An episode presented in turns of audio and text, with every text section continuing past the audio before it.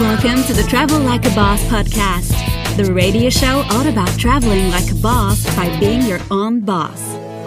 Stay tuned for weekly interviews featuring guests that have built their own online businesses. If you would like to have access to our entire back catalog, visit travellikeabosspodcast.com for instant access. And here's your host, Johnny FD. Hey guys, it's Johnny, and welcome to episode 135 of the Travel Like Boss podcast. I'm back in Chiang Mai, and I'm here with Eric LaFleche. Hey Johnny, how's it In going? the flesh. this is not the first time I've heard that one. yeah. So, tell me a little bit about yourself and where you came from, how we met. Sure, Why yeah. are here? Yeah, sure, for sure. Um, so I'm originally from Boston, but for the past five years, on or off, I've lived in New York City. Um, some traveling in between for my job, but ultimately New York City for the majority of the time. I came out to Chiang Mai two weeks ago. Um, I've been here f- for about 10, 14 days and am working on my own businesses now. Uh, left my corporate job about four months ago, three, four months ago. And it was an interesting corporate job, too. Yeah, yeah. I, um, I work for a few different companies, but most recently uh, Anheuser-Busch or Budweiser. And I'm, I'm sure everyone listening to this has had lots of Budweiser in their life. Yeah. Especially if Some- American. If they're American, they're probably switching t away from a lager, but and going to more craft beer. But they've probably had it in their lifetime. Has that affected, like, Anheuser-Busch or Budweiser? Yeah, it totally has. You know, um, if you look at their investments over the past five, ten years, you'll notice they're buying a lot of craft breweries because of the switch from um, a lager style beer to a craft beer in the American um, culture. Now, that's not global yet, but that shift to craft is slowly happening around the world. I've noticed that actually. Is so is that just like a hipster thing, or is it? Do is the taste of craft beer really better? I, I mean, it, it's all debatable based on the palate, but I think a lot of people were sick of the mass marketed beers and they wanted to go more local. So they started buying craft and then started this movement of people that are like, I, I buy local, I buy craft, I don't buy big name loggers. And then that shifted into a mass market play over time, you know, from that grassroots craft following, it turns into a mass market uh, beer over beer, time. Yeah, Yeah. and it's crazy because I think eventually everything that is successful becomes popular. exactly. If it's not good, then it'll never become popular. Exactly. And my, my question is what's after craft? Because right now craft is becoming very, very popular. Is there going to be another strain or another type of beer that comes out? Yeah, and, and, and that's pretty much with everything in life, right? Um, I just listened to a a podcast. I think it was Planet Money about apples, Yep. and they were saying that when we grew up, there was red delicious or like green, you know, Granny Smith green, and they're both terrible. yeah. Unless you caramelize them and you know, or dip them in chocolate, they're not good. Yeah. And I don't know how many years ago it was, maybe five or ten years ago. All these craft apple grew, um, like growers started coming out. Yeah, you started having like exactly. Fuji, you started having like Golden Crisp and all these things. Yeah, all the the good ones, the good apples, the people that ones that and they actually taste have. good now. Yeah, Yeah. exactly. So And that trend's going to continue, I think. yeah, it, it's definitely done that with, with beer. Uh, so, thing. So, what do you think of the beer in Thailand? Um, I mean, I've mainly had lagers and a few imported. Um, Chang is. It reminds me of a Bud Light or a Budweiser. you know, it's a lager-based beer, so it's good. I, I enjoy it, um, but I haven't gone deep into the local craft styles or the local uh, beers that much. So here's an interesting fact about beer in Chiang Mai is the reason why most people only have Chang or the two other big brands, which is like Singha and Leo, is because there is pretty much a monopoly on beer. And it is actually illegal to brew to sell craft beer. Oh, really? And that's why it is almost impossible to find. I did find a company here in Chiang Mai called My Beer Friend, which made really good craft beer. Oh, really? Like a, like really nice. But Uh, when I would contact them and say, "Where can I buy your beer?" they say, "Oh, like you know, we have some at this sushi restaurant, but just this weekend." Oh, And it's then- kind of under market. Yeah, style. yeah. And I had to go like to this like farm to table dinner on a farm somewhere with the rustic and blue, and they had because it was a private event. Yeah. they had like their kegs there, and it was really nice. That's awesome. And so when I found out, I was like, you know, why don't you just sell this everywhere because it's that good? And it's because they they have a monopoly. You just can't. Yeah. They, nobody can come in. Yeah, so it's I mean that that can cause a big barrier, and I wouldn't be surprised if a lot of the beer companies here help put that legislation in place and, and make it so they had a, monop- a monopoly on the beer market overall. I, I'm hundred percent sure that is why that Yeah. has happened. yeah. Um, but what's funny is because things like cider are not part of that, you know, that deal. Uh, there's like all these craft cider makers now. Oh, that's awesome. And there's some good ones. There's one called Moose. That's like a like a nice apple cider that's beer brewed in Thailand. That's awesome. I mean, bring a couple American marketers over here, and you can probably have a ton of great brands in the cider space. I Yeah. mean, my beer buddy is probably the, the best branding in the world, but I mean, a little change in that could really go a long way. Actually, my beer buddy sounds better, but this one is my beer friend. okay. I guess you know, like my dear friend. Yeah. it's it's nice. That's but- cool. Okay, so uh, you worked at a cool corporate job um, yeah, in New. York as well. So I'm sure you got paid a lot. Yeah, it was it was a it was a very um, nice paycheck. I worked right next to Grand Central Station um, on 46th Street. Okay. So right downtown. It was a great it was a great job. A lot of perks. Going to concerts all the time. Going to sporting events. Got to go to Super Bowl. Um, Wow, that's cool. Yeah, my my my old boss uh, when he was at Super Bowl uh, was sitting right next to Tiesto. You know, like this crazy this crazy world, but also very very very busy and long hours. I can imagine that. What was your official job title? Um, digital marketing manager for Budweiser Global. Oh, nice. Okay. Yeah. Can I ask what your salary was? Uh, I'll say it was over, well over six figures. Okay. Can I ask what your expenses were? Uh, also, well over six well figures? over six figures. Yeah, it was, it was, um, it was quite expensive to live in New York. Um, I actually lived in Hoboken, um, on the Hudson River. I kind of like getting away from the city sometimes because it's a crazy life there.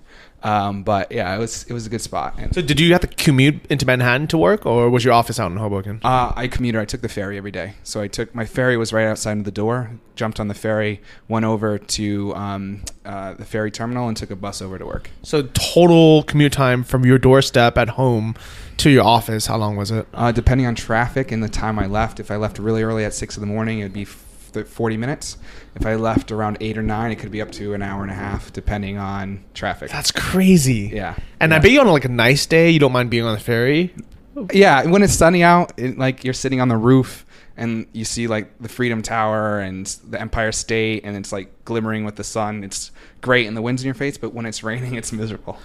We actually have something called the Freedom Tower. yeah. uh, Well, um, the the Freedom Tower is the the new World Trade Center. Oh, I didn't know that. I didn't know what it was called. Yeah, so it's the giant. It's the biggest um, tower in Manhattan now. Okay, good Yeah. name. I like it. I approve. Yeah, it's it's good based off of everything that happened. I think Yeah. the naming comes along really well.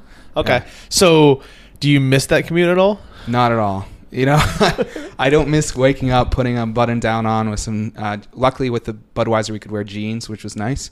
Um, I don't, but I don't miss going back and forth and then sitting in an office for 14 hours a day. What What is your your commute and your day and your dress like now that you're a digital nomad entrepreneur in Chiang Mai? Uh, Flip flops, um, some uh, usually an Under Armour shirt or an athletic shirt, and some shorts. And the commute from my place to Punspace um, on my moped is less than 10 minutes. And if I walk, it's maybe 15, 20.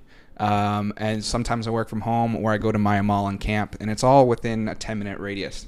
So really And, and it's always sunny. Yeah, it's all yeah. There's like an occasional two-hour thunderstorm that disappears after that, but it's always sunny for the most part. Yeah, so very different. So, what made you give up? Because you were making over six figures. You're living in you know in New York. You you got access to all this cool stuff. I mean, I think people dream about gaining you know these perks. All right, I'm like uh, you named a bunch. You know, being able to go to the Super Bowl alone is amazing. Yeah, But I'm sure you got other perks as well, right? yeah. I mean, you meet. I met a ton of artists. I met agents. I'm, it was there was a ton of perks, um, but there's always a balance to that, right? So there's a bunch of perks at, uh, with the job, but at some point it also becomes your life, right? So your entire life goes towards one thing, um, which was for me driving Budweiser sales around the world.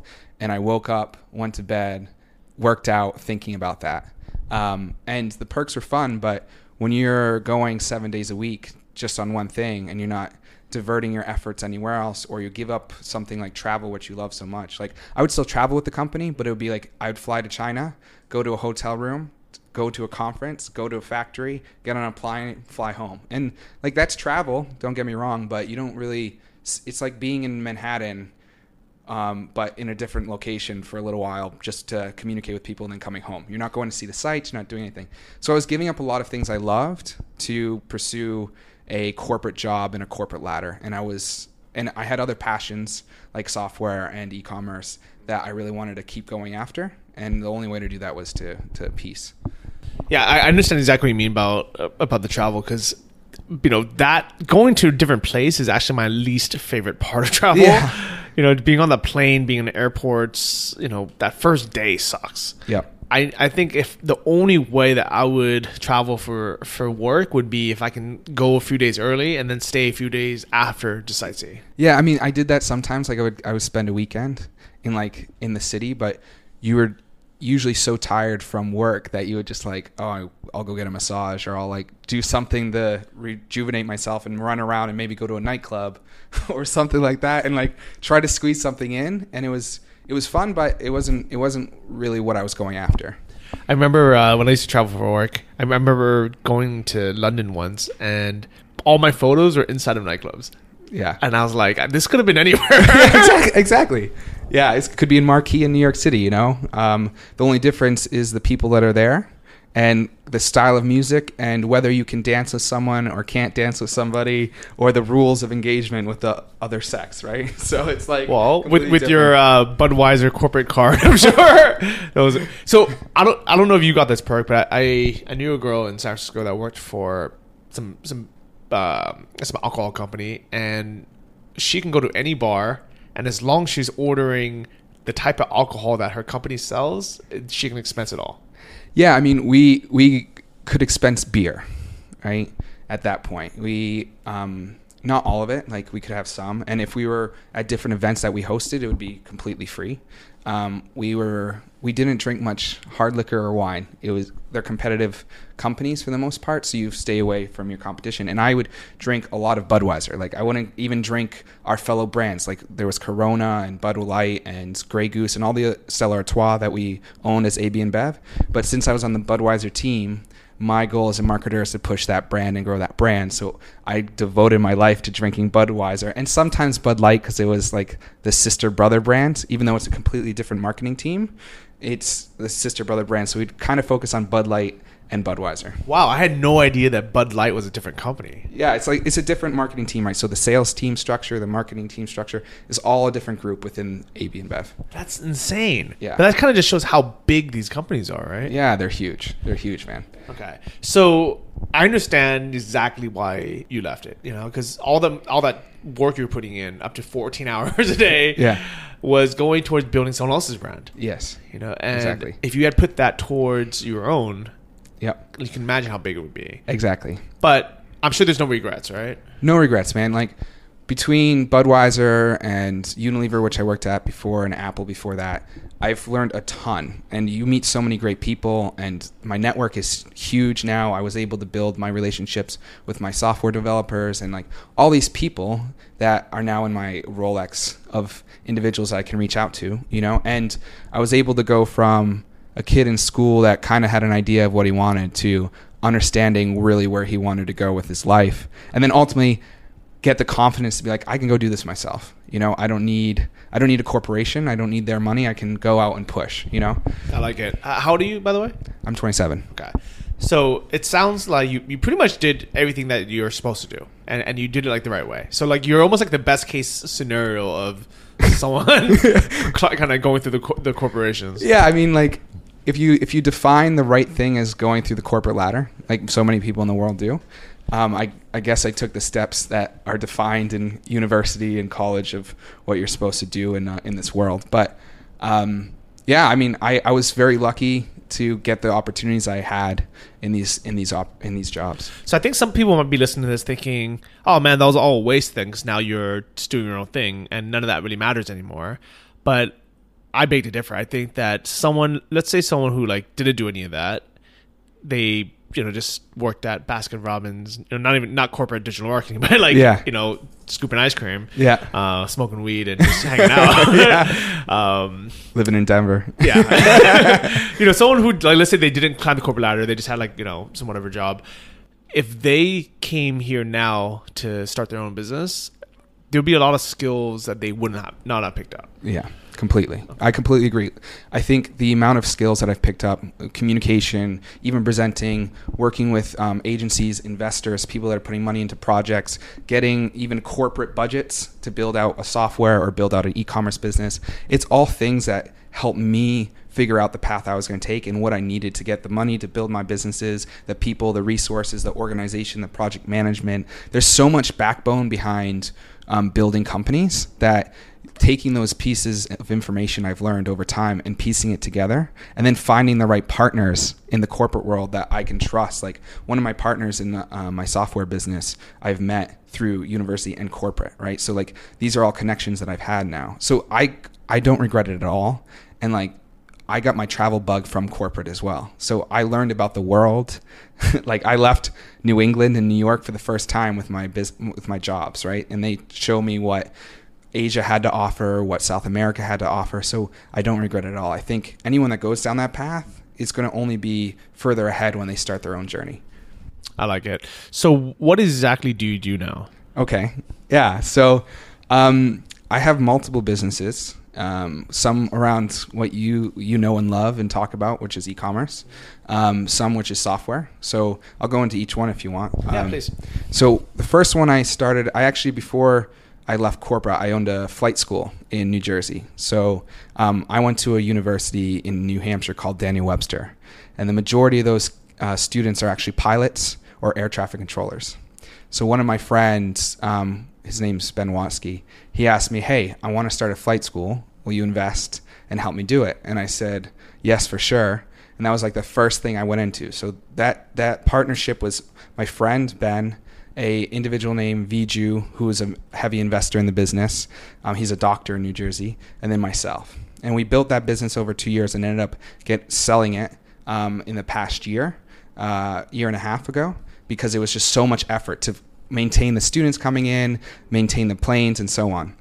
So, So, so that was how many years of your life? that was two years of my life. And were you pretty? Are you pretty active managing it, or it was as much as I could with a corporate job, Okay, which was wow. a few hours a day. that's crazy? And so, at the end of the day, was it profitable? Just It was sold it was break even Okay. because there's so much um, facility maintenance cost in like if they damage the plane, fuel that we were able to break even, but we never made a profit. But we had two planes which were worth well over six figures as well, and we could sell those assets. okay. Yeah. Uh, so, so any kind of lessons learned from that? Yeah, don't go into uh, flight school. Okay. so don't open don't open a brick and mortar location, especially if it involves million dollar aircraft. yeah, exactly. When it costs a lot fair. of money for aircraft or assets, it's harder to start up. But the good thing about that was I, I found two of my partners for the e-commerce businesses. So one of the businesses um, I helped start was sunglasses in India. So we sell wooden sunglasses in India. They're actually called Proof Eyewear. They were on Shark Tank in 2011. And we own the distribution rights in the country of India now. Oh, that's cool. Yeah. So I, you know what is, crazy is so, so many people I know completely avoid India as a market. Oh, know? I think it's the worst mistake in the world. And well, I would love to hear your take on it because uh, here's what we know for sure: it's huge. Yeah, It is like, I mean, there's more people in India than pretty much the rest of the world combined. Yeah. yep. Yep. It is definitely a growing market. Yep. Uh, their economy is growing. Yep. Uh, everybody there has internet access. Exactly. So there is there is a lot of money to be made there. Yeah, exactly. And a lot of the people live with their family, so this disposable income because the the 21 to 27 year olds live with their parents. So all they're paying for is the goods they want. They're software developers or entrepreneurs that are making good money. You know, um, a decent software engineer there can make anywhere between a thousand and four thousand dollars a month. So, and if they're living with their family, that's disposable income that they can put towards premium products. And they love American products. So, if you bring an American product or a product even on Amazon FBA to life, they're going to spend money on that. And their income is growing year over year over year. And there's a 1.3, 1.4 billion people. that That's in crazy. India. Yeah, it, it- it's insane. So I definitely think there's a lot, of, a lot of money being made there. I also think that their culture is very different than Yeah. ours, so we have to really understand what they want and how they buy things. For example, for my course Earnest Affiliate, it used to be on ClickBank, and every time I would get a buyer from India, I would think, "Oh my god, this is to be a scam." Yeah. And here's the thing: is to this day, I don't actually know exactly what it was, uh, but I- it, I had like a 98% refund rate in India, and eventually, and I was just like, "Can I just not accept orders from India because it's not worth my my effort?" Yeah. And part of it was I was thinking, you know, like, like are they are they doing this just to try to like squeeze money somewhere, or is it actually part of the culture where they're like, oh, there's a 60 day refund policy. Let me just buy it and refund it in 58 days. Yeah, that I mean that that that's definitely something that you have to watch out for, right? So the same type of warranties or guarantees that we give in the US, we that we know will help sell a product, and most people in the US once they buy it, they, they don't think about returning something. In India, you have to shift the way you think about your warranty and your guarantees because in India they're going to you they're going to squeeze every dollar, right? That's how they grew up. That's the type of individuals they are. But um, if you can find the right way to market to them and and usually have to lower your course cost for India or your product cost. But if you can find the right way to get in, they're going to be loyalists to your brand, especially if you're good at product. They'll they'll tell you right away what's wrong with it. But if you have a good product, they'll they'll follow you and talk about you very well. So it's it's this balance you have to find. Our first orders on our our sunglasses, the, these guys got mad because our shipping was one day late. And then they started to blow up our Facebook and Instagram page with negative comments and reviews. And I had to call the guy, and there was so many issues that was generated from a shipment delay in the uh, Indian one day. from one day in the Indian system. It's not something we could Yeah. control.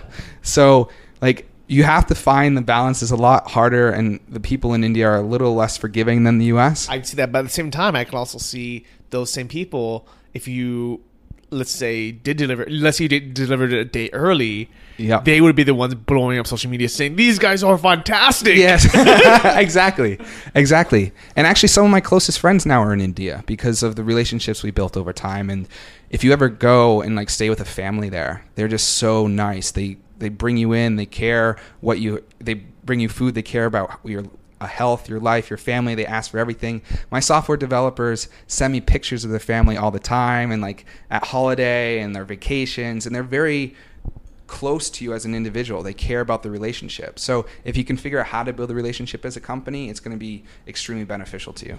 Great, great advice. So, how did you get started with that business? So um, after the flight school, Viju, who's the the doctor, he's actually from India, Kerala, which is the bottom part of India, and he's a j- doctor in New Jersey right now. Actually, a very very um, famous doctor in New Jersey. And he said, Eric, I want to bring these sun. One of my patients had these sunglasses on, these wooden sunglasses, and they are selling distribution ship rights to countries, and I want to bring it to India.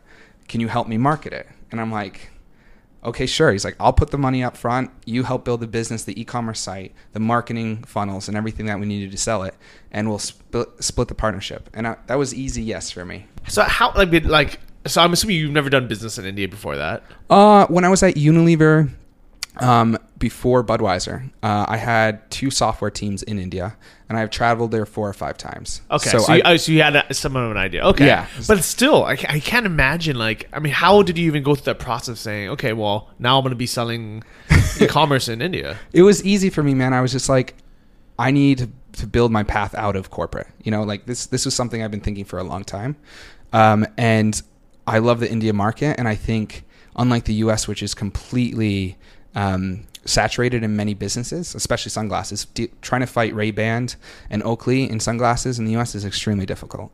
Um, I think there's opportunity there, and if I start now, even if this fails, even if this fails, I'll learn so much about the business system, so much about the country, and how to approach business there that I could start something else later on. So it was an easy learning opportunity for me, even if it wasn't profitable. And is it profitable today? Yes, Nice, man. yes. So, so if I see some Indian guys wearing some wooden sunglasses, I'll be like, hey, yeah, if it says proof on the side, Okay. I want proof.in, then Oh. um, it's one of our sunglasses. I like it. Okay, Yeah. very cool. Yeah. All right, so that's one of your businesses. What what else do you got? Um, so then the the there's two other really. Um, one is just launching now and starting up, which is a combination of a drop shipping store and a private label product, which is Open World Outfitters. Um, and that is outdoor gear that we're selling in the United States. And that's actually with the other half of my business partners, which is um, Ben Watsky, who is the other individual from the flight school. And that one's kind of um, officially going to really, really launch in December and January because uh, as many of the people that listen to this or are involved in Amazon FBA, the inventory um, situation with Amazon is on lockdown, and they're actually our warehouse. So we not only sell on Amazon, but we also use their warehouse to ship through our own Shopify store. So with that, we kind of um, I'm taking effort out of the store right now and waiting until we do an official launch, uh, hard launch in January. Very cool. So I'm, I'm looking at the site right now. Uh, it looks like it's built on Shopify. Yeah, right, you know it. recommended by me, and I have a 20% off Shopify coupon if anyone wants it to sign up for the mailing list, Awesome. which I'm sure you could have used. I think I did actually. Did you? Yeah, on your you, the Word document on your site um, has the Shopify link. Yeah, exactly. And yeah, I it's a got that. PDF. Yeah, Yeah. awesome. I'm glad you're saving money on this. Um, yeah. So, what made you guys decide to do this? Um, so we we're a lot of outdoor guys, so we love hiking and camping, and we also saw some products that we haven't officially announced yet that are huge niche opportunities, not only in the drop shipping space but also on FBA. So we're we we as partners wanted to go into it. We've been pushing for this, and we decided to pull the trigger. We think the opportunity is outstanding, and um, we uh, we went with it. We went with it. So so far it's go- it's going well. Um, we're building our apparel out. We're building our we have backpacks, the basic stuff coming, but then we also have the niche products. I think are going to be what lead people into our brand, and then ultimately allow them up to sell the backpacks and other equipment that you could find from any other brand. But we want to build the loyalists and then sell those products to them. I like it. So, how long have you been doing this, and is this profitable yet? This one is um is just break even, but it's we've been doing it for only two months. So that one's been like we've accelerated exponentially. Um, I've already been to China to meet with our suppliers, and yeah, it's we've exponentially grown this one. Very cool. I Yeah. like it. Yeah. All right. So, what else you got? The, there's one last one really, and this one um, I can't wait to show you, Johnny, once I have a better prototype. But we, when I was at Unilever, I had two software um, teams in India building applications for Unilever, right? And they are still run. They run on the Dove site. They run on uh, Ben and Jerry's. They run on different websites um, that Unilever owns. And I've always had these uh, ideas around e-commerce because I was in e-commerce at Unilever to bring to the Shopify community and the BigCommerce community and WordPress. And we finally pulled the trigger and are, are developing this idea right now that should help individuals sell more product on Shopify. And um, it's launching in the beginning of December. So I'm super excited. I'm lining up all my affiliates. I'm lining up all of my marketing campaigns, and we're getting ready to launch. But it should be, I think, at the end of the day, my most profitable business once we go live. Nice. I like it. Yeah. And so, are you at liberty to talk about this yet? Um, I wanna I wanna hold it off for now. Um, but Johnny, you'll be the first one that knows about it. I'm gonna show you all the Okay. the beta I- work. I'm, I'm excited to, to try it out. Then I'll, I'll test it out one of my stores. Uh, hopefully you like it. I know you only recommend products that uh, you actually use, so Yeah. I hope that becomes something that cool. you use. yeah, especially if I see an ROI on it, if it makes me more money and then it can make other people money, then why not? Perfect. I like it. Yeah. Man, so you've been doing a lot. And so, wh- when did you when did you stop working at uh, Anheuser Busch or?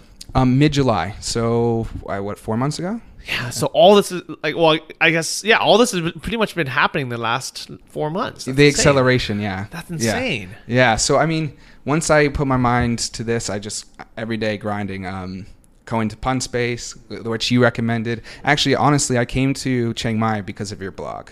So like I, I was doing a bunch of research in like Colombia or Florianopolis, Brazil, because I used to live in Brazil, um, and those were all locations I really liked. And then somehow I forgot I was watching a drop shipping video that led to one of your drop shipping videos, and then that led to the vast knowledge of your blog, and I came out here. So yeah, Nice. Yeah. And it all, it all works out, right? yeah, it's a great spot. I you can really accelerate like w- the way you work here compared to like New York or other cities. I feel like my mindset is much stronger. In Why do you city. think that is?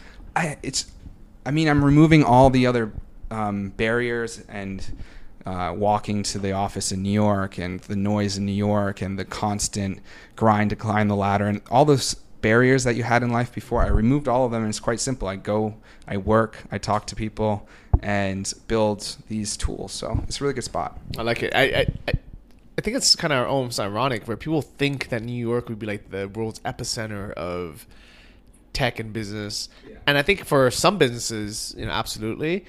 But to build some kind of online business, somehow it's Chiang Mai. Yeah, it's, it's Chiang Mai. You know, it's um, maybe San Francisco if you're going for the um, startup vibe, like community. But if you're looking for your own, starting your own business, I wouldn't recommend any other place than here. You know, it's it's it's funny because I have actually met more people from America, Australia, and Europe than I have that from Thailand since I've been here. But they're, and they're all focused on one thing, and they're willing to talk about it. You know, they're think open the- about it. I think that's the biggest difference between Chiang Mai and everywhere else. Here, it's just very normal for people to be super open. yeah, Like they'll tell, like you can literally ask anyone how much money do you make, and they'll tell you. yeah, exactly. In New York, you can't ask that. You can't even ask. No, you can't. You can't. They'll a- they'll ask the, the questions you get in New York is what's your job, what's your title, and then they'll determine whether they want to talk to you after that uh, and what you say. You know, because you'll be put in a certain bracket of importance Ah. and what you can give to that person over time. So,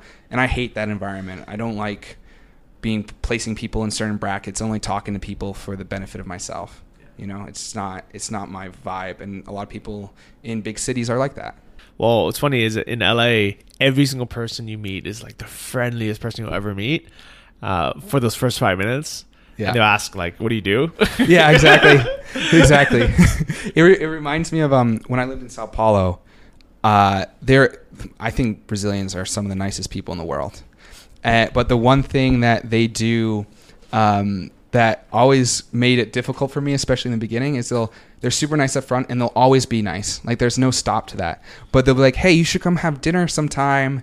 At this restaurant with us, or come to my house. We'll cook dinner with for you, and then you follow up and you're like, "Hey, so when did you want to do like dinner? When did you want to go out?" They're like, "Well, maybe next week," and then like they'll continue to push the date back. So like they're super friendly in Brazil, but they always they'll say they want to do something and then they'll keep pushing it back and then they'll never commit to the final like date. So um, New York, they'll just never talk to you. That's funny. Do you think it's because like people are just flaky, or you know, because it's so laid back in Brazil, or why do you think that is? I am. It's it's confusing to me. It always has been. Once you make really good friends with somebody, like you've been good good friends, you'll go and do stuff all the time. In the beginning of a relationship, though, there was a lot of talk and a lot a lot of action. I, I don't know if it's just a cultural thing, um, or if it's just um, people are so busy, just like New York and Sao Paulo, just nicer. I don't know. It's it's it's hard to determine. Yeah, I don't know. Well, so the only Brazilian I know is this guy named Luis, who I met in, in Portugal, and from day one, like super open, super cool, invited me over for dinner. Yeah. but I think maybe it's because I don't know if it's because like I was literally only going to be there for a few days, so it's kind of like it has to happen today or or never, or because he you know uh, he was like working on new project, so he wasn't busy. You know, it's not like in New York where you're busy, or in in Brazil you might be busy working. So like yeah, we would hang all the time. But yeah, you're right. Like uh, there'd be other days where he'd be like, yeah, let's you know let's meet up tomorrow morning. And then like 3 p.m. comes along and he's like, oh yeah, I'm just you know I'm just uh you know finishing up. Let's you know I'll meet I'll meet you in an hour.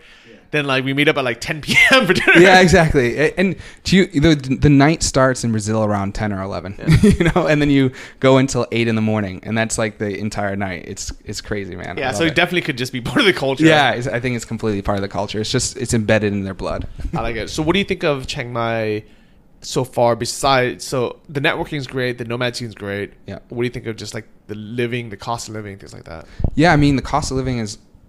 I mean, I've never spent this amount of this little amount of money and have so much, you know. And I'm not a big consumer. I don't like having a bunch of things. It's not me as a person. But going out to eat, going to the gym every day, having a nice apartment, and doing all that for like I think less than fifteen hundred is where. Well, I'm let's break it down. So, what were you paying for these things in New York? Okay, so my apartment and um, was fifteen hundred, and that was with two other roommates.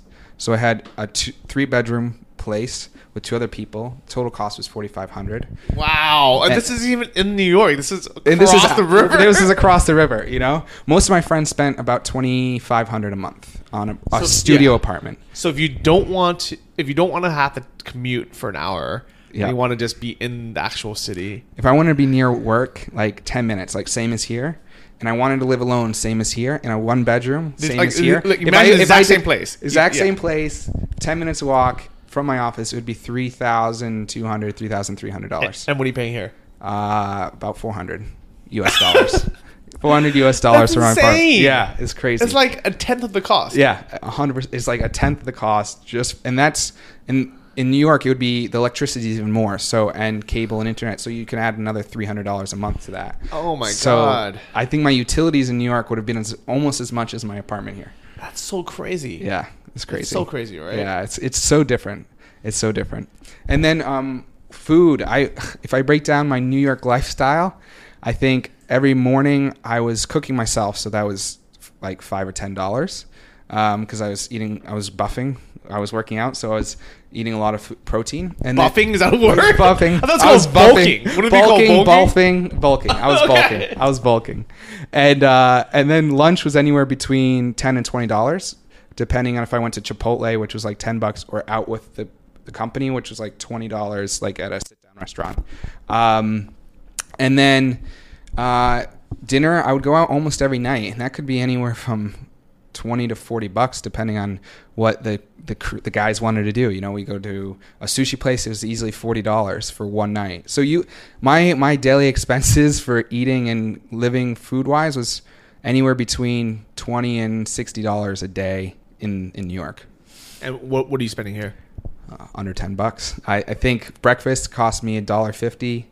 Lunch on average is about two dollars, and dinner. so, so we just had we just had lunch. We had some noodles. Yeah. How much was that? That was um, 55 baht, which is what, a dollar 40? Yeah.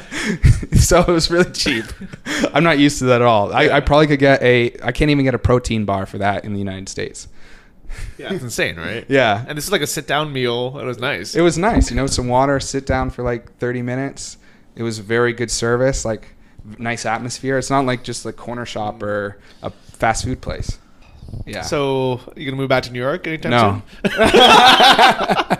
I'm not going back to New York, man. I wa- I was there last month for a conference and I was getting anxious. You know, I was like, I can't be here anymore. Why? Tell me. I, I just like had these memories of walking back and forth and going commuting to the office and like 14 hour days and I was just like I need a I, I can't do this. Like I can be there for a couple days, go to a conference, meet some people, but then I start thinking about my old life and I just had to get out. it's, it's so crazy because you had the best life. I mean, people that are living in like Michigan are dreaming about your life in New York. Yeah, I mean, a lot of people think of New York as one way, and it can. De- it's definitely an amazing city. Don't get me wrong. I have nothing against New York. I love it as a city. It's a great place to be, and there's huge opportunity. You know, if you want to grow as an individual or up a corporate ladder or find a job in marketing or advertising, especially, like New York is an epicenter. But you know, it just at some point it wasn't for me anymore. So let me ask you this: Everyone I've ever met that that works in New York always works insane hours. All right, I remember flying in there once and telling my friend, like, you know, say, "Oh yeah, let's grab dinner on Friday," and then then I message him and say, "Oh hey, like, sorry, I actually don't get in until seven. You know, like, you know, we're not we're not gonna make dinner. I'm, I'm probably not gonna be able to get into the." You know, actually check in until like nine, and he's like, "Oh, it's perfect." Yeah. He's like, "I was like, "I'll be, I'll be off off work." it's so true.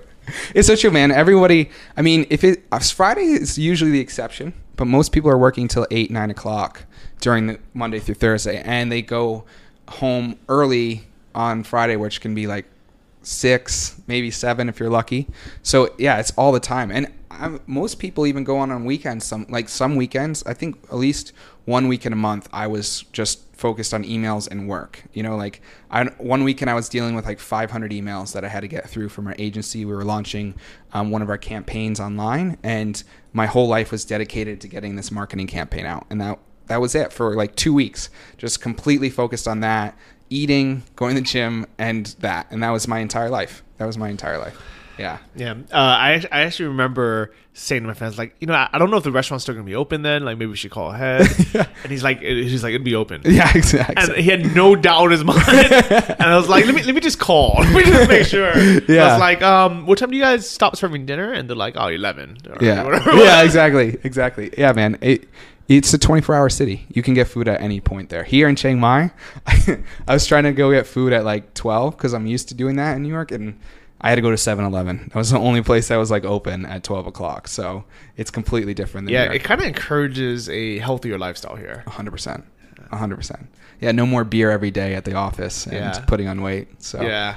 Oh man, I had so much beer in Europe. I, I gained so much weight, and I think it- I, I would say half of it was just from beer. Yeah, it's beer weight. You know, it's it's completely true. Alcohol weight is like the hardest. And I remember reading one of your blogs uh, when you were down in Phuket um, training, and you you specifically say drinking one night loses helps you lose all the gains that you made from the, the week before.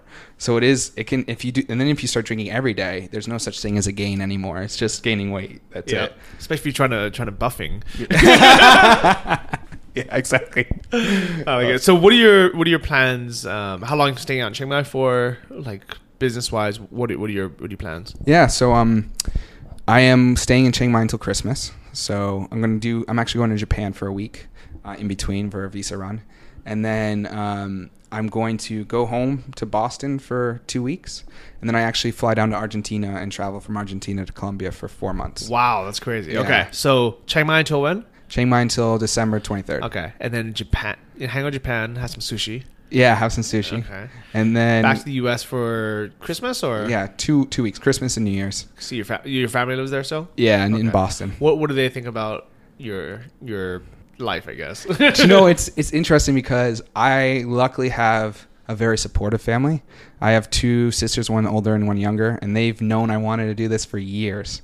So they're super supportive. And my dad actually was an entrepreneur himself when he was young. He would buy a, a property and rent it out. So back in um, the time before the internet, um, he was doing that. So he always had a passion for it. But then he went down um, kind of the government path, right? So he now is a superintendent at a high school. So he did all of that. Um, and when I told him I really just want to pursue my own thing, it was close to his heart. So 100% supportive. My mom, my mom is the type of person which just listens very well and and kind of gives her input and then supports whatever her kids want to do. So I'm super lucky when it comes to my family. They're 100% behind me, which is Man, great. that's great. Yeah. My mom never listens at all. well, that's a cultural thing, I Yeah. think, right? Yeah, because my, my friend Billy, he's um, who's here as well. He's actually half Laos, and it's a very cultural thing when it comes to the way parents react to news, you know, and support. so you guys uh, decided to come together? Yeah, yeah. I mean, I would have come by myself, um, but I just threw the I softballed the idea at him like in August, and he said yes right away. So I was What like, was he doing back then? Um, he runs his own agency, so he basically is a freelancer slash agency for design, um, marketing, and so on. So he kind of he can re- work remotely. He has for the past two years. and he was in New York before too. Uh, he was in Boston. Okay. Yeah. Nice. So he uh, he's in Bo- he's mainly in Boston, but he started he started dating um, a girl in New York, so he was back and forth between Boston and New York for the past year. Okay. Yeah. Cool. And, and now I, I'm sure you got to see him more now than you did when you were living in New York. Yeah, he lives right next door in the same building. Yes, fantastic, right? yeah, it's awesome. Go to dinner all the time.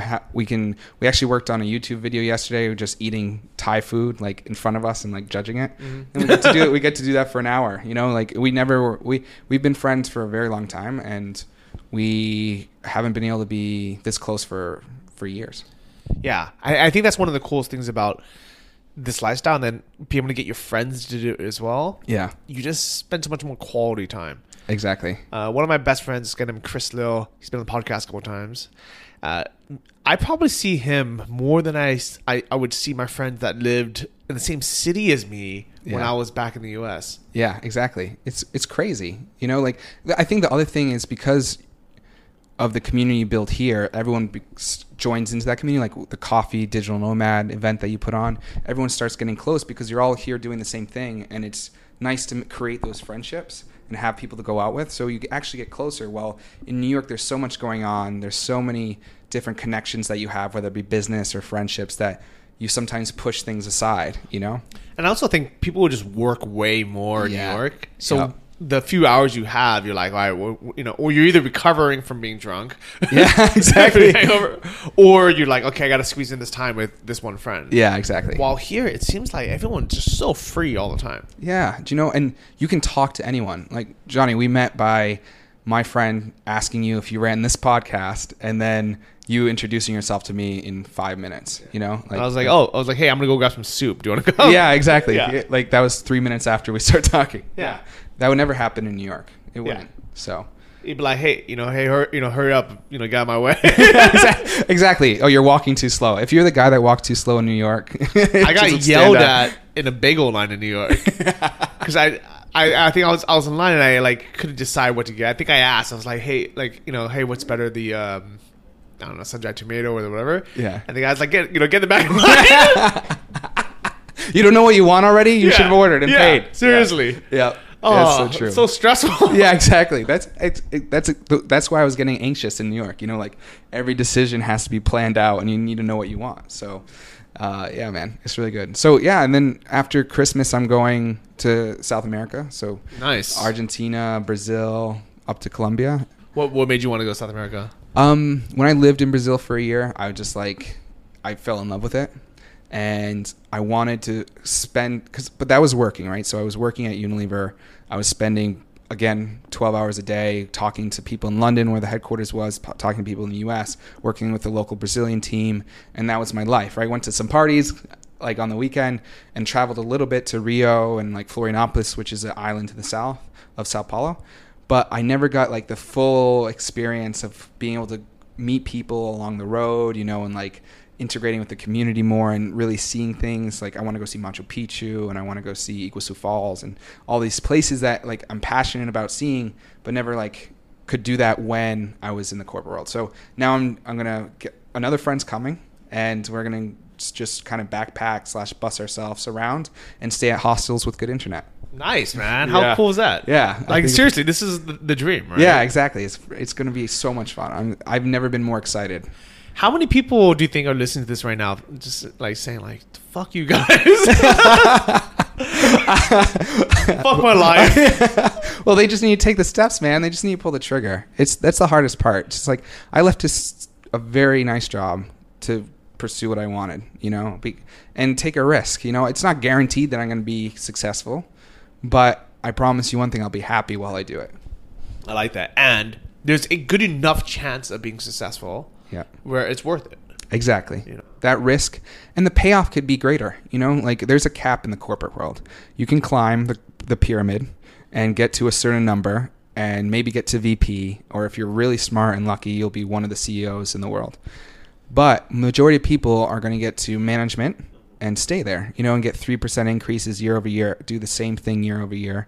Well, what Johnny, what you've shown with your blog and many people have shown is if you put the effort in, you exponentially grow your income and salary.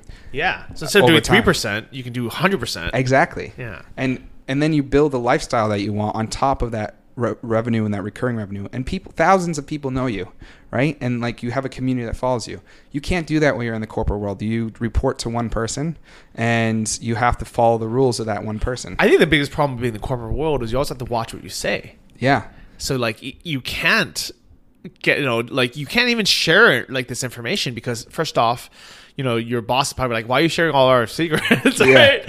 Yeah. Uh, why are you telling our competition what you know what we're doing, what's working? Yeah. Exactly. And then you can't have any kind of personality because then you have to be like that. I don't know, that I don't know that cookie cutter Ty Ty Burren. Yeah, ex- uh, exactly. the The thing is, there there is like the entrepreneur we call it, like the individual that kind of blows up within the con- the company, and they grow very fast because they have ideas and so on. So you can be an entrepreneur within the company, but you're being an entrepreneur to like ten people, twenty people within your specific department that knows you really well, and they determine whether you're successful or not. Right? If you upset one individual or don't get along with another, they can completely cripple your growth over time. I would hate that to have to like kind of play this like um it's almost like politics. It's It- company 100%. politics. Fuck that. I Yeah. that. I, I mean, it's really, you have to, in the corporate world, if you want to grow, you have to do two things really well. Your job really well, actually average. If you're average at your job and really good at politics, you will grow. If you're really good at your job and really good at politics, you'll be a VP. You know, if you're really bad at politics and really good at your job, you might grow a little bit, but it'll be slower. Someone will have to be supportive of you and push you along because you're not good at the political game. So people don't understand in the corporate world there's two sides of the coin that you have to learn both of them in order to grow your career. I would hate to do that. Yeah. It's it's it's it's, it's two full-time jobs, man. Yeah. Your job and then your your social political um, clout basically. I remember like just going to meetings and like even when you talk to people in the office, you, you have this different persona that you, you have to kind of put forward, like the professional guy, you Yeah. know? And then on weekends, you see the same people getting fucking wild. yeah, because they're they're breaking free. Yeah, it's so true, man. It, it's like two. It's two different people, 100, percent 100 percent two. I think that my favorite thing about being a successful nomadic kind of entrepreneur is we really have so much freedom and, and freedom not only with like financial freedom because costs are low here and we're able to bootstrap our money and you know, money goes so far. Yeah. not only with time time freedom because we're you know able to set our own hours and we don't have any, many responsibilities not only with location freedom where we can go wherever we want but also kind of personal freedom where you can really be whoever the hell you want to be. You can really be yourself. And if people don't like it they don't have to hang out with you like Exactly. if someone doesn't like me don't listen to my podcast it's, it's insane how many people i get like commenting on my my blogs or messaging me that they're like, "Fuck you, Johnny." I'm like, you? I'm like, well, just don't listen to me. They're Like, Exactly. you know, I'm like, stop listening to the podcast if you hate me. Exactly. It's so true. Man, you don't have to put a face on for everybody to make sure that they like you. It's so true, man. I there's definitely people I've met here that I want to hang out with all the time. And there's people here I have no intention to talk to again. You know, like I'm going to be nice to everybody, but if I if we don't cling, our personalities don't get along. Like I don't need to talk to you again, Johnny. Like Yeah. I think we we do great, but like if we didn't like each other, great. Let's move on. From- And in people that follow me or talk to me on Instagram or so on and so forth, it's the same thing.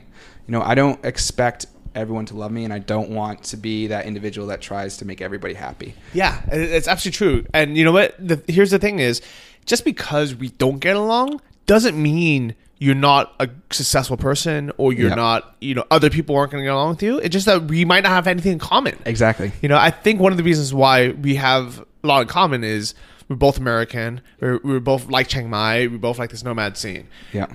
There's another guy who might be, you know, a guy who's twice my age, you know, like a 50 year old British guy that I have nothing in common with. You Exactly. Know? And I'm not. I'm just not going to be friends with him because not because he's a bad guy, Yep. not because he's not smart, not because he's successful, because he has nothing to do with me. Exactly. There's there's nothing that like we're working towards a similar goal, which brings us together instantly. You know, and a lot of people in Punspace and at the coffee house, it makes easy talking points. It makes it very simple to get along. But there's individuals that like I go to breakfast every day at the same place.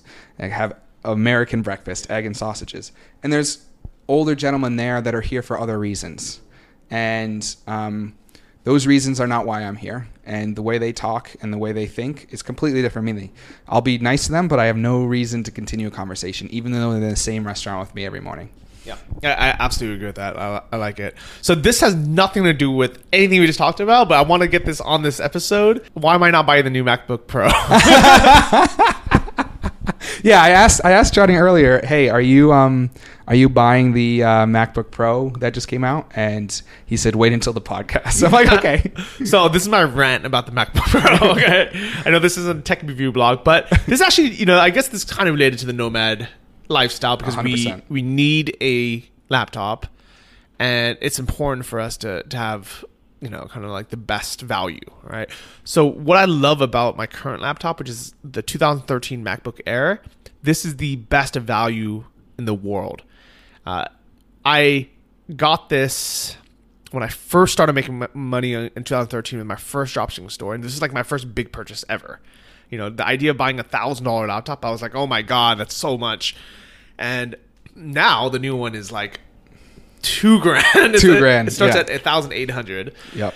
Uh, so the reason why I like this the MacBook Air so much more in terms of value is it's actually a little bit lighter, even though they say they're both three pounds. That's if you round. This is actually a little bit lighter. Uh, it's you know it has like a normal keyboard, normal trackpad, everything. Like it just works. Like Yeah. it just works. You know, it's fast enough to edit videos. Yep. It's fast enough to do literally everything. It has better battery life than the new one, Yep. uh, and it has ports. All right. Yeah, that's the biggest thing, right? I, instead of just having two USB C po- ports, you have everything you need here, or four depending on which model you buy, and you don't have to buy a bunch of adapters for this. Exactly. So, I you know right now I'm using the USB, the normal standard USB port to plug this mic in. Um, if I want to sync my iPhone, which just came out two weeks ago, can't even sync with the, the you like you The can't 7. yeah you can't even sync the your iPhone seven with the new MacBook Pro unless you get a, a dongle or adapter, Yeah, which is insane. Yeah, they didn't even think about that, right? All, I mean, we, it's still a standard USB that comes in the iPhone 7 box. Yeah. So you'd have to get another adapter. Exactly. Um, my Thunder what was it? No, my min- min- mini display port out to HDMI, so I can watch all my movies on my you know on like a normal big screen TV. You have to get an adapter for that as Yep. well. And I just started. I actually added everything to the cart because I was ready to buy. I was just actually going to buy the basic one, the fourteen ninety nine. Yep. Because I'm like, I don't really care about the touch bar. I'm sure it, maybe it'd be awesome in a few years, but I don't see myself needing it. All the you know, all the commands on there, like are. It's not like we have a bunch of F you know F keys that do nothing. Yeah. We you know these actually do stuff. This lowers the brightness. This does the you know um Pause, you know, pause skip. play skip yeah Yeah. the volume the power button the escape button. I actually use every single one of these buttons. I do as well. 100%. Yeah. So, you know, I'm not worried about about that. Um, so I was just gonna buy the standard one, and then I was like, okay, well, you know what? If I have to buy a couple, if I have to buy an adapter, so be it, right? So I start searching for it on Apple Store, and first I can't even find some of them.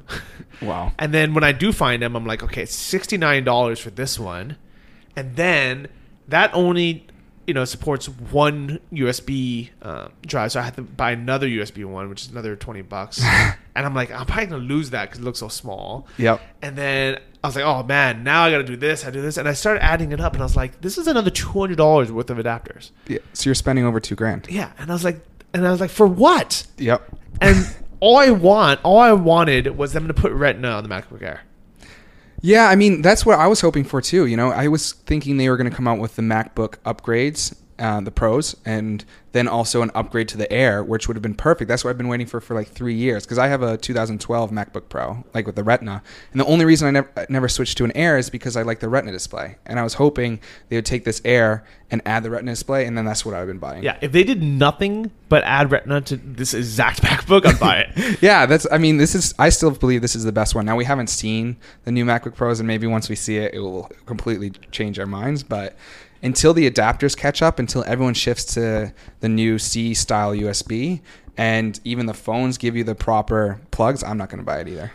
yeah, so I'm not gonna buy it now either. Uh, even though I do want it, you know, because I've been waiting for new ma- uh, new laptop for a few years. There's really nothing wrong with this one. I, I kind of just want Retina, but for no real reason. I don't really even need it. And I think the longer, as as long as I don't start using a Retina, you never have to because your eyes won't adjust. Yep, You know, I completely agree. Yeah, but once you use it, you can't go back. Exactly. Like I can't when I look at the air now it's every time I switch like to a friend's air, it's a little more difficult to look at and you can see the pixels and it's always like in the back of your mind because I have the retina, but if you were using an air all the time or a regular computer that's not a retina display, you won't even notice. Yeah, exactly. It, it really doesn't matter. Um, so here's my thoughts on the USB C. So if you guys aren't familiar, you guys are like, what the hell are these guys talking Yeah. about? Uh, Apple just came out with the new MacBook Pro line, which replaced all ports. So you no longer have USB ports. You never no longer have like HDMI ports or anything of that. No SD card slot, nothing. No power. uh, no power slot. Yeah. So now you have just a couple USB C type ports, which is this new port you probably haven't even seen before, unless you've seen the MacBook, MacBook, I guess. Yeah. The 12 inch MacBook. Um, I think it's a good thing in the future because it really is the the best port. You know, it's smaller. It can go in any direction, so you don't have to fumble around. Yep. It can support charging, so you can like plug a monitor in, and you know, and have it be both con- the connection as well as the um, Power you know, source. power the source, which is awesome. Uh, it's universal, so you know, Windows users can use it, Mac users can use it. Like it's just way better. Yeah. Uh, so I do think it's the future, and I'm glad Apple is forcing manufacturers to switch everything over because if they didn't, there would be no one to force it. Exactly. And the, the problem, though, at the same time, is just like any other technology. You're going to have to wait six to 12 months before everything you buy is USB C, right? So right now it's adapter heaven. Right now there's no accessories. All the accessories are Mac accessories, which you know will cost you $200 instead of 50 for like an external hard drive. Um, but over the next 12, 24 months, then I think it'll be very easy to switch. But right now it's, a, it's very difficult. Yeah, and that's why I'm gonna wait at least a year for a new Mac. Yeah. Uh, there's nothing wrong with mine now except for the battery is going a little bit wonky. Uh, so I might just get a new battery. You know, it's like Yeah. a 120 bucks. That's not bad. Yeah, and then I'll ha- I'll need a new battery anyways before I sell it. Yeah, yeah, you, So- and you can probably pull another four or five hundred dollars when you sell it. You Yeah. know? uh, any MacBook over three years is you can still make a good money. I think that's what's amount of money cool off it. about Macs is they hold their value so well and they don't really age. Like this MacBook Air is still like top of the line. You know what I mean? Like Yeah, and, and do you know what's interesting? IBM, I think TechCrunch just had an article about IBM saying that it's actually 25% cheaper to buy a MacBook Air than another PC because of the lifelong expectancy of the Mac itself, the resale value, and so on. It's actually cheaper to buy a Mac most of the time than it is to buy a PC. I can see that, and it's so much easier to sell. Yeah. Like if I wanted to sell this computer, I can sell it tomorrow. I can sell it today, maybe. Com- completely. Put it on eBay. eBay five days later, it'll be gone. Yeah. Or even here in Chiang Mai Yeah. with the digital nomad community. Definitely. Um, so that is our Johnny's tech rant for the week. I guess if you if you like it, leave a comment and let us know, and we'll try to have more of that. If you hate it, also leave a comment and say, Johnny, like if I want to know about MacBooks, I'll just go on, I don't know, YouTube, I guess. TechCrunch, Apple, Yeah. Apple.com. Yeah. But yeah, thanks so much for being on the show. I this is fun. I, No I problem, man. Thanks for inviting me. I really enjoyed it as well. So if people want to keep in touch or reach out to you, what's the best way? Um, ericaflesh.com um, or one of the stores we talked about earlier. You can just email any of the support, I guess, if you want. Um, So- but ericaflesh.com, I'm doing some blogging and some updates, and on my YouTube channel, Eric Very Flesh. cool. So fleshlight.com. Sorry for Eric. Yeah, something like that. So, so if you just type in fleshlight.com, you will definitely not get my site. All right. So uh, I'll make sure Anthony puts these links in the show notes. This is episode 135 of the Travel Like Boss podcast. Thank you guys so much for all the five star reviews you've been leaving on iTunes. It's been the best way to spread the word on this podcast and get people like Eric listening to it all the way from New York and getting his ass to move to Chiang, Chiang Mai. Mai. Yep. So thank you for doing your part, and I hope to see all of you guys out here. Peace out. Thank you for listening to the Travel Like a Boss podcast. If you want to hear more, including the bonus How to Choose the Perfect Niche episode, join our mailing list at travellikeabosspodcast.com. See you next week, and remember, if you want to travel like a boss, you need to be your own boss. So start your online business today and start living the lifestyle you've always dreamed of.